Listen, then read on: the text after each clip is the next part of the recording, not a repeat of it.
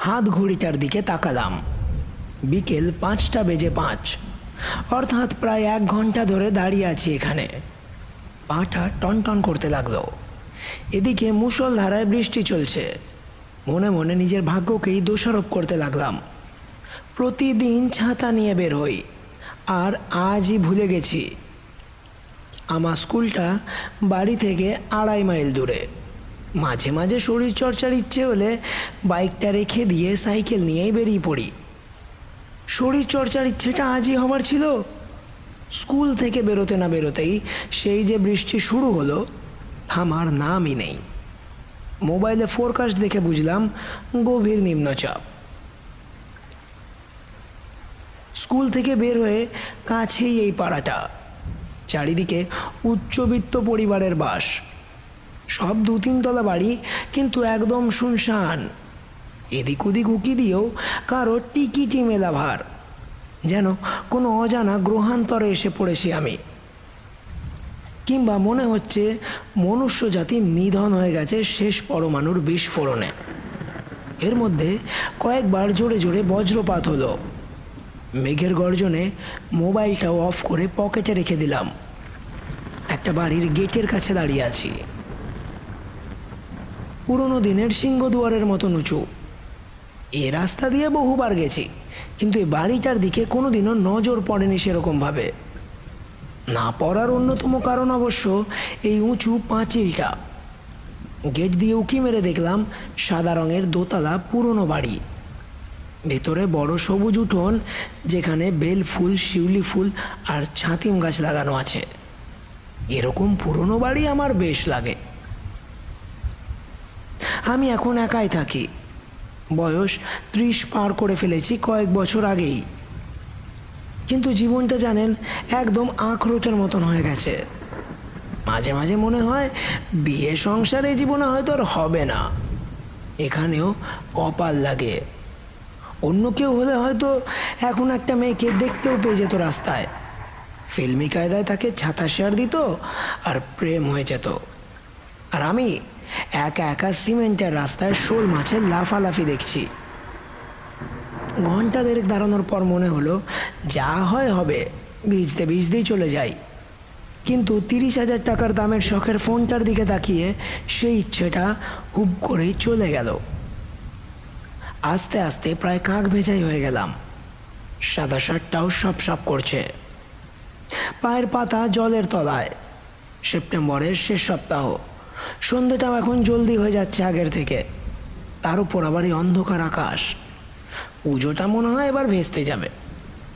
কত চেনা জায়গায় অচেনা হয়ে গেছে মনে হচ্ছে। রুমাল দিয়ে মাথা মোছার ব্যর্থ চেষ্টা করছি, এমন সময় ঘর ঘর করে গেটটায় আওয়াজ হলো। দেখলাম আমার পেছনে দরজা খুলে যাচ্ছে আস্তে আস্তে। বেরিয়ে এলো ছাতা হাতে একটি মেয়ে। বয়স সাতাশ কিংবা আঠাশের বেশি নয়। অল্প আলোতেও বুঝলাম ভরা যৌবন তার। হর্ষা পিলপ শরীরের গঠন যেন কোনো দেবীর ন্যায়। লাল রঙের শাড়ি গায়ে যদিও সে বড়ই মলিন। শান্ত গলায় আমার দিকে তাকিয়ে বলল ভিতরে আসুন। অবশেষে ভাগ্য একটু প্রসন্ন হলো মনে হচ্ছে। একটু আশ্রয় দরকারি ছিল। মেয়েটির পিছন পিছন যেতে লাগলাম। ভেজা ঘাসের উঠোন পেরিয়ে ঘরে ঢুকলাম। জানলাগুলো পুরনো কায়দায় কালো রড বসানো। দরজাগুলো দুটো পাল্লাই কালো রঙের করা। বাথরুমটা ওদিকে। একটা সাদা রঙের তোয়ালে এগিয়ে দিল সে। আমি ততক্ষণে ঠান্ডায় কাঁপছি। তোয়ালেটা নিয়ে বাথরুমের দিকে এগোলাম। আমার বাবার কিছু ড্রেস ভেতরে আছে পরে নিতে পারেন। দশ মিনিট পর ফ্রেশ হয়ে গা মুছে শুকনো কাপড় পরে যখন বের হলাম দেখলাম বছর ষাটেকের একজন ফর্সা টুকটুকে ভদ্রলোক দাঁড়িয়ে। গায়ে পাঞ্জাবি পাজামা দেখলেই বোঝা যায় বেশ উচ্চ বংশের কেউ। বুঝলাম মেয়েটির বাবা। এগিয়ে গিয়ে ধন্যবাদ দিলাম তাকে। ধন্যবাদ স্যার।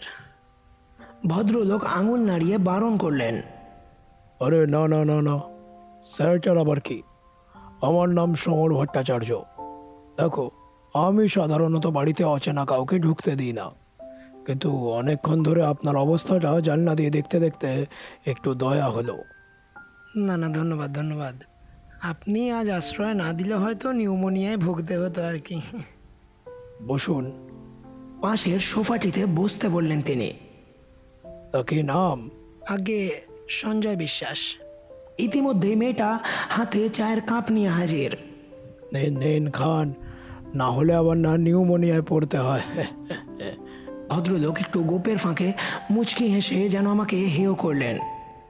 আমি অবশ্য কিছু মনে করিনি। চোখটা গেল মেয়েটার দিকে। এত অপরূপ সুন্দরী মেয়ে এ জীবনে আমি খুব কমই দেখেছি। চোখ ফেরানোটাই দায়। মেয়েটা অন্যদিকে তাকিয়ে কিন্তু মনে হয় সব বুঝেছে। তা কি করা হয়? আগে স্কুল টিচার। আ ভালো। তা বাড়িতে কে কে আছে? বিয়ে টিয়ে করেছ নিশ্চয়ই? না করা হয়নি এখনও। আর বাবা মা মারা গেছেন বছর চারেক হলো। মেয়েটা দেখলাম এবার আমার দিকে তাকালো। হয়তো করুণার জন্য। মলিন রূপও যে মানুষকে এত আকর্ষিত করতে পারে, জানা ছিল না। চোখে শুধু কাজল ছাড়া শরীরে প্রসাধনের চিহ্ন মাত্র নেই। দেখো, এই টাইমটায় আমি একটু গান টান শুনি, আর একটু একা থাকতেই পছন্দ করি। আজ আবার তার উপর বর্ষা। এমন ওয়েদারে গান না হলে আমার আবার একটু ভালো লাগে না, বুঝলে? তুমি বরং ওপরের ঘরটায় গিয়ে বসো, অনু তোমাকে দেখিয়ে দেবে। ভদ্রলোক সিগারেট ধরিয়ে হালকা আলো জ্বালিয়ে টিউব লাইটটি অফ করলেন। তারপর পুরনো টেপকে নিয়ে ঘাঁটাঘাঁটি শুরু করলেন। উপরে মিনিট দশেক হলো বসে আছি। বাইরে বৃষ্টিটা বিন্দু মাত্র কমেনি। ব্যালকনির সামনে গিয়ে দাঁড়ালাম। নিচ থেকে লতার পুরনো বাংলা গানের সুর ভেসে আসতে লাগল। ইতিমধ্যেই রাত প্রায় পৌনে আটটা। যা শুরু হয়েছে বন্যা না হয়ে পারবে না। ছাতিম ফুলের তীব্র গন্ধের কিছু আভাস পেলাম। বৃষ্টি না হলে হয়তো গন্ধটা আরও পেতে পারতাম। আমার প্রিয় গন্ধ। জোরে একটা নিঃশ্বাস নিলাম প্রাণ ভরে।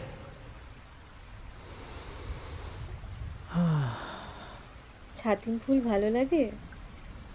মেয়েটা কখন পাশে এসে দাঁড়িয়েছে লক্ষ্য করিনি। ফুলটা নয় ফুলের গন্ধটা। কিন্তু ফুলকে না ভালোবাসলে গন্ধটা যে পাবেন না। জানেন ছোটবেলায় বাড়িতে পুঁতেছিলাম গাছটা। কিন্তু এতে নাকি সাপের উৎপাত হয়। তাই মা কেটে ফেলে দিয়েছিল। তাহলে মনে হয় ওটা আপনার কপালে নেই। তা বলতে পারেন। যাই হোক আপনার নামটা তো জানা হলো না। অঙ্কিতা। আচ্ছা তোমার বাবা কি করেন? না এত গম্ভীর। আর বাড়িতে কয়েকটা শখের বন্দুকও টাঙানো আছে দেখলাম। পুলিশ টুলিশ নাকি? কেন? পুলিশে ভয় পান? কে ভয় পায় না বলুন তো? না না আপনাকে ভয় পেতে হবে না। আমার দাদু পুলিশে ছিলেন। বাবা ব্যবসা করতেন। তারপর নানা ক্ষয়ক্ষতি। ছাড়ুন ওসব। আপনার বাবা মার কথাটা শুনলাম। তা এছাড়া কোনো আত্মীয় স্বজন না। বাবা মা দুজনেই একমাত্র সন্তান ছিলেন। তাই কাকা মামা টামা কেউ নেই। দাদু ঠাকুমারাও কবে মরে ভূত হয়ে গেছে? এভাবে একা কীভাবে থাকেন? উত্তর দিলাম না। একটা দীর্ঘশ্বাস বেরিয়ে এলো শুধু। যে যন্ত্রণা যে কষ্টের মধ্যে দিয়ে প্রতি মুহূর্তে যাই তা কে বুঝবে? এই বিশাল ধরিত্রীতে আমি বড়ই একা কেউ খোঁজ রাখে না। যদি কোনো দিন মরেও যাই তাহলে ঘর থেকে পচা গন্ধ পেয়েই তবেই মানুষ আসবে। রাস্তায় মরে গেলে বেওয়ারিশ লাশের মতো মর্গের ইঁদুর কুড়ে কুড়ে খাবে। সঞ্জয় বাবু সম্বিত ফিরে পেলাম। হ্যাঁ বলুন। কি ভাবছেন? কি কিছু না। তা আপনার ফ্যামিলিতে কেউ? না প্রায় আপনারই মতো। মা তো মারাই গিয়েছে অনেকদিন। বাবা আর আমিই থাকি। কিছুক্ষণ দুজনেই চুপচাপ। মাঝে মাঝে বিদ্যুতের ঝলকানিতে তাকে দেখতে পেলাম। ক্ষণিকের আলোয় কোমরের শ্বেত শুভ্র কোমল কোটি দেশে চোখ আটকে যায়। বৃষ্টির ছিটে তার চিবুকের ওপর এসে পড়েছে। গল্প আরও কিছুক্ষণ এগোলো। ঘড়িতে দেখলাম রাত সাড়ে নটা। আমার ঘড়ির দিকে তাকানো দেখে অঙ্কিতা বলে উঠল ইস দেখুন তো কত রাত হয়ে গেছে। চলুন খাবেন কিছু। সেই সকালে খেয়েছিলাম। এখানে আসার পর থেকে চা বিস্কুট ছাড়া আর কিছুই খাওয়া হয়নি অথচ খিদেটাও ঠিক পায়নি নিচে এসে দেখলাম টেপটা বন্ধ হয়ে গেছে ভদ্রলোক নেই। বাবা ঘরে খায়। বাবার খাবার ঘরে দিয়ে আসতে হয়। খাবার গরম করে আমাকে খেতে দিয়ে সে ভদ্রলোকের ঘরটার দিকে গেল। আমি খেতে লাগলাম। খাওয়া শেষ করে উঠলাম। অঙ্কিতে এসে বলল ওই যে ওই দিকের ঘরে গিয়ে শুয়ে পড়ুন। আমি ঘরে এলাম। সাধারণ ছোট একটা ঘর মশারি টাঙানো। একটা বালিশ আর একটা পাঁচ বালিশ। পাশের টেবিলে একটা ল্যাম্প আর কয়েকটা বই রাখা। মেয়েটা অনেক গোছানো বলতেই হবে। কখন যে এসব গুছিয়ে গেল, কে জানে? বাইরে তখনও বৃষ্টি একটু কমলেও আওয়াজটা কিন্তু স্পষ্ট। দারুণ একটা ঘুম হবে ভাবলাম, কিন্তু ঘুম আসলো না। বারবার অঙ্কিতার কথায় মনে পড়তে লাগল। তার মুখমণ্ডল যেন ঘরের ওই সিলিংয়ে আটকে রয়েছে। একটা স্বপ্ন দেখতে চাই তাকে নিয়ে। একটা পরিবারের স্বপ্ন। আমি দেরি করে ফিরলে কেউ যে খোঁজ নেবে, সেটাই চাই। চিন্তা প্রসারিত হলো, একটার পর একটা কল্পনার পাহাড় তৈরি হতে লাগল। এর মধ্যে যে কখন ঘুমিয়ে পড়েছি, জানি না।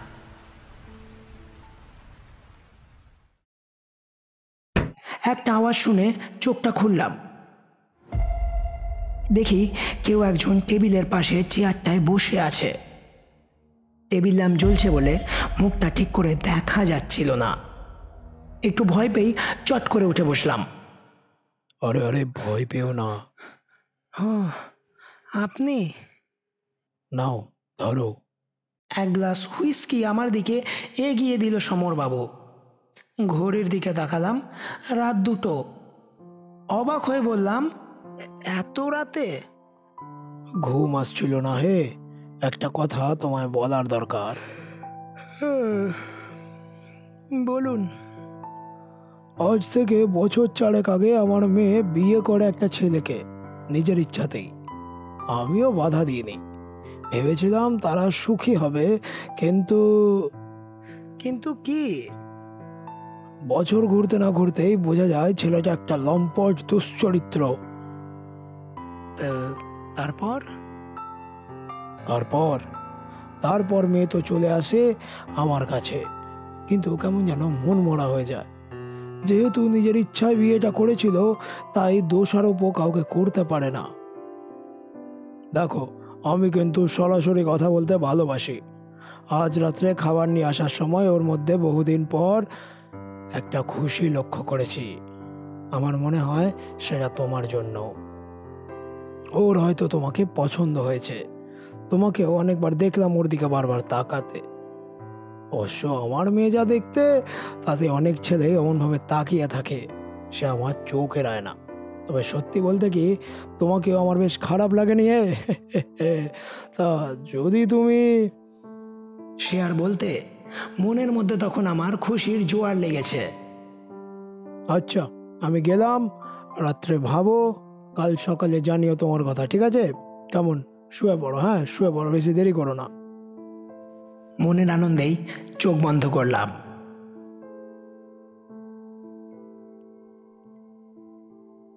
ঘুম ভাঙলো একটু দেরিতে। চেঁচামেচির আওয়াজ শুনে। ঘড়ির দিকে তাকিয়ে দেখলাম, বেলা দশটা। বৃষ্টি বন্ধ হয়ে তখন আকাশে রোদের ঝলকানি। এখন কে এলো বাড়িতে?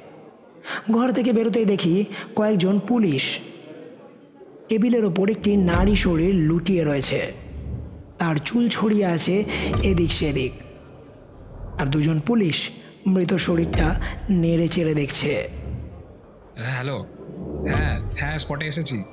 সিচুয়েশন খুব ক্রিটিক্যাল। মনে হচ্ছে খাবারের সাথে বিষ মিশিয়ে সুইসাইড করেছে। আমার মাথাটা কেমন যেন ঝিনঝিন করতে লাগল। চিৎকার করে কাঁদতে গেলাম। দেখি সমরবাবুর লাশটি ঘর থেকে বের করা হচ্ছে। পাড়ার কয়েকজন লোক দরজার কাছে আস্তে আস্তে আলোচনা করতে লাগল কি সব তাদের মধ্যে একজন মধ্যবয়সী ভদ্রলোক বললেন, জানতাম এমন একটা হবেই। রোজ রোজ পাওনাদাররা হানা দিত। ব্যবসা তো লাটে উঠেই গেছে, আর এদিকে মেয়ে ঘাড়ের উপর চেপে বসেছে। এই বুড়ো বয়সে এখন আত্মহত্যা করা ছাড়া আর আছে কি? বাইরে বেরিয়ে এলাম। লোকে লোকারণ্য জায়গাটা। পাড়ার দশ বারো জন লোক এসে যেন হই হুল্লোড় করছে। অঙ্কিতার কথা ভেবে কান্না পাচ্ছিল। কিন্তু এর পরের দৃশ্যটার জন্য একদমই তৈরি ছিলাম না আমি। ভিড়ের মধ্যে দাঁড়িয়ে মুচকি হাসছে সেই সমরবাবু এবং অঙ্কিতা। আমি পাগলের মতো ছুটে গেলাম তাদের দিকে। এ, ভেবেছো কিছু? কি কি ভাববো? আমার মেয়ের কথা। সে সে তো আর হ্যাঁ সে আর বেঁচে নেই। তুমি যখন বেডরুমে গেলে তখনই আমরা দুজন মৃত। জানো বহুদিন ধরে প্ল্যানটা করে আসছি মরার। আর তুমি কি না কালকেই এসে পড়লে? কিন্তু মৃত্যুর পর কি মনে হলো জানো? আমার গা দিয়ে তখন ঘাম ঝরছে। ভয়ে আড়ষ্ট হয়ে গেলাম আমি। মনে হলো মেয়েটাকে আরেকটা চান্স দিলে ভালো হতো। বহু বছর পর কাল রাতে কাউকে ভালো লেগেছিল। কিন্তু বাপ অন্ত প্রাণ মেয়েটা কিছুই শুনলো না। অনেক বোঝালাম ওকে। কিন্তু মরার পর তোমার ঘরে গেলাম ভাবলাম ইহকালে না হোক পরকালে যেন মেয়েটার হিললে হয়। তারপর হুইস্কিতে বিষ মিশিয়ে মানে কি বলছেন আপনি? আমি চিৎকার করে উঠলাম। অঙ্কিতা হেসে উঠল জোরে। পাশ থেকে পুলিশগুলোর কথা শুনতে পেলাম। আরে আপনি আরেকটা অ্যাম্বুলেন্স পাঠান। একটা গাড়িতে তিনটে লাশ যাবে কি করে? আমি উদ্ভ্রান্তের মতো শোয়ার ঘরের দিকে ছুটলাম। দেখি আমার মৃতদেহটা এলিয়ে রয়েছে মুখ দিয়ে। গেঁজা ওঠা অবস্থায়। আমি চিৎকার করে উঠলাম কিন্তু সে আওয়াজ কেউ শুনল না।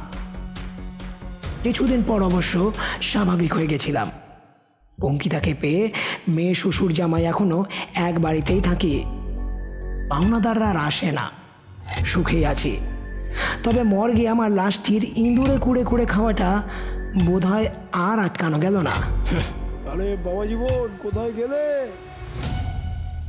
এদিকে এসো। হ্যাঁ আসছি বাবা। চলুন আসছি।